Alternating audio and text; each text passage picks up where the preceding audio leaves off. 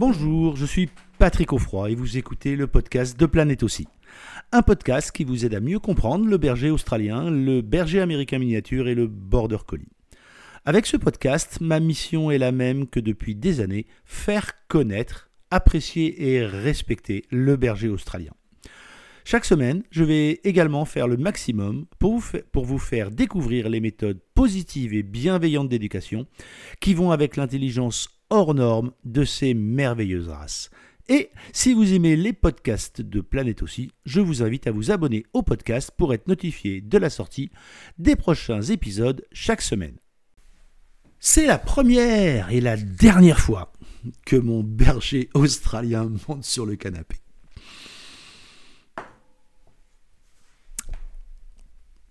Non mais juste une fois, vraiment, juste une fois.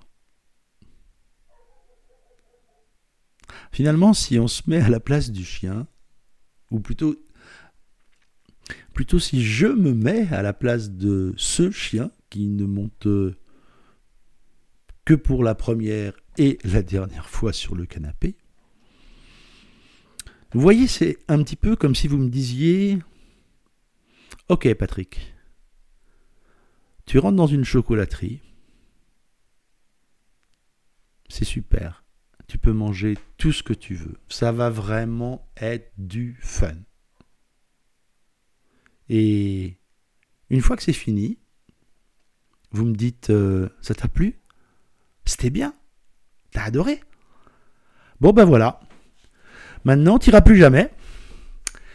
Euh, t'iras plus jamais, jamais.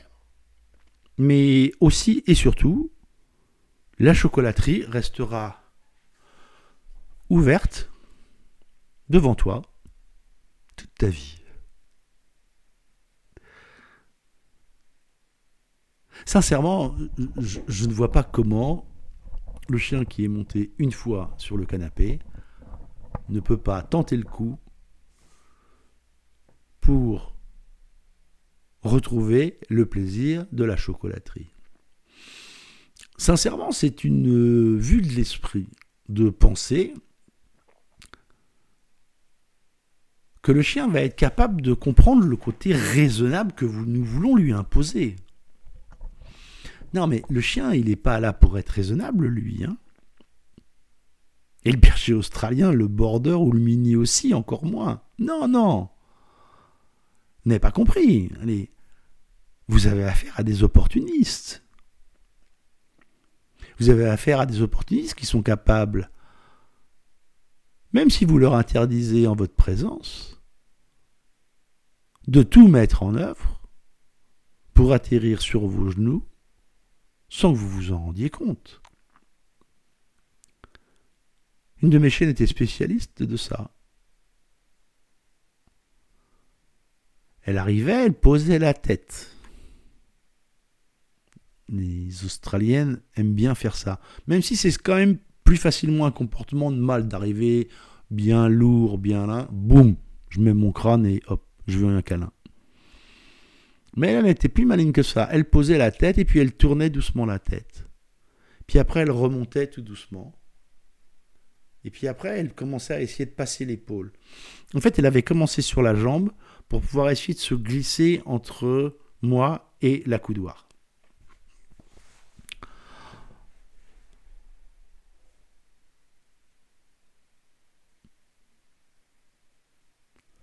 L'ai parfois laissé faire. Parce que pour moi,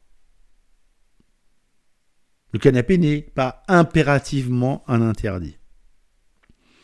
Pour moi, le canapé, c'est selon mon bon vouloir, selon mon désir. Avec le berger australien, avec le mini aussi, si vous n'interdisez pas, c'est que vous êtes d'accord c'est un postulat que vous devez prendre, que vous devez avoir à l'esprit dès qu'il arrive chez vous. Le chiot berger australien, le chiot mini aussi, est un manipulateur né. Il est né pour ça. Il arrive et il va vous manipuler, quoi que vous fassiez d'ailleurs. C'est pour ça qu'ils sont si mignons, si jolis et qu'ils ont ces yeux formidables qui vous regardent comme ça et qui vous disent Allez, juste une fois, ben oui, mais le juste une fois va induire quelque chose.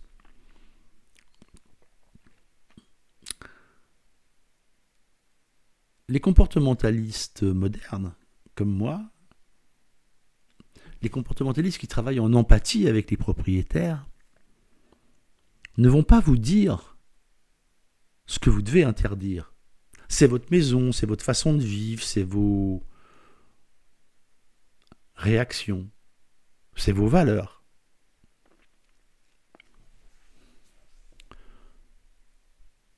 La seule chose qui est importante, c'est que voulez-vous à terme? Quels sont les interdits qui sont importants pour vous? Et pour la sécurité de votre chien aussi, bien sûr. Une fois qu'on a déterminé ça, une fois que vous avez décidé ça, peu importe Il n'y a pas de bonnes actions ou de mauvaises actions.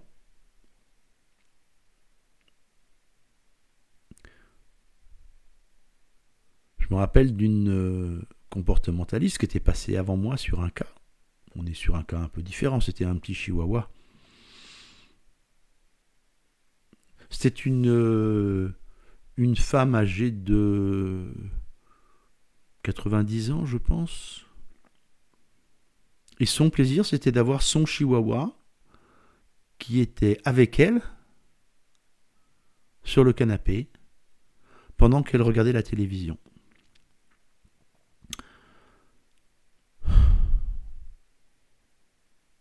L'autre comportementaliste lui avait expliqué que non, il fallait pas que le chien soit là. Non, il fallait pas que le chien soit sur le canapé parce que blablabla, bla, bla, bla, position dominante, blablabla, bla, pas bon pour le chien, blablabla, bla, enfin voilà. À l'arrivée, ce que j'ai constaté, moi, c'est que c'était une femme qui était terriblement seule, en dehors de l'assistante euh, euh, familiale qui venait euh, trois fois par semaine la voir et faire le ménage. Et que le seul contact physique qu'elle pouvait avoir avec un autre mammifère, c'était de caresser son chien. Et priver cette femme à son âge je vais trouver il y avait un petit côté inhumain. En tout cas, ça manquait beaucoup d'empathie. Ceci pour dire que peu importe ce que vous décidez, le chien rentre dans les chambres ou pas, le chien va dans le garage ou pas, le chien monte à l'étage ou pas, le chien monte sur le canapé ou pas, le chien rentre dans la cuisine ou pas, le chien va dans le potager ou pas, peu importe ce que vous décidez. Par contre, une chose est certaine. Quand c'est décidé, c'est décidé. Donc, n'essayez pas de mettre le chien dans les conditions de moi et la chocolaterie. Si vous ne voulez pas qu'il monte sur le canapé, il ne doit jamais monter sur le canapé. Si vous ne voulez pas qu'il aille dans le garage, il ne doit jamais aller dans le garage. Si vous ne voulez pas qu'il monte à l'étage, vous ne l'emmenez jamais à l'étage. Si vous faites ça, vous ne lui faites pas découvrir la chocolaterie. Et il part de l'idée que il y a un no man's land là-bas et il ne sait pas vraiment ce qu'il y a. Si par contre, vous acceptez qu'il monte sur le canapé, alors c'est OK. Ça peut être aussi OK que quand vous le désirez, évidemment. Ça peut être un OK, pas OK, feu vert, pas feu vert. Néanmoins, gardez à l'esprit que, encore une fois, vous devez avoir une stratégie claire. Vous devez savoir ce que vous voulez à moyen terme dans votre relation avec ce chien. Et ça, il n'y a que vous et vous seul qui pouvez savoir si ça vaut le coup ou pas de faire découvrir à votre border, votre mini aussi ou votre australien la chocolaterie ou pas. À très vite. Merci d'avoir écouté ce podcast jusqu'au bout. J'espère que l'épisode vous a plu. Avant de vous quitter, je vous invite, comme toujours, à vous abonner au podcast pour ne pas manquer les prochains épisodes et surtout, n'oubliez pas de laisser une note 5 étoiles et un commentaire sur Apple Podcast. Cela vous prend moins d'une minute et vous n'imaginez pas à quel point cela aide à faire connaître le podcast à plus de monde. Et en plus, je suis toujours content de lire tous les commentaires. N'oubliez pas d'aller voir également le site planètebergeraustralien.com, tout attaché en un seul mot sans accent, pour d'autres ressources. Amitié du Tarn et à très bientôt sur le podcast Planète aussi.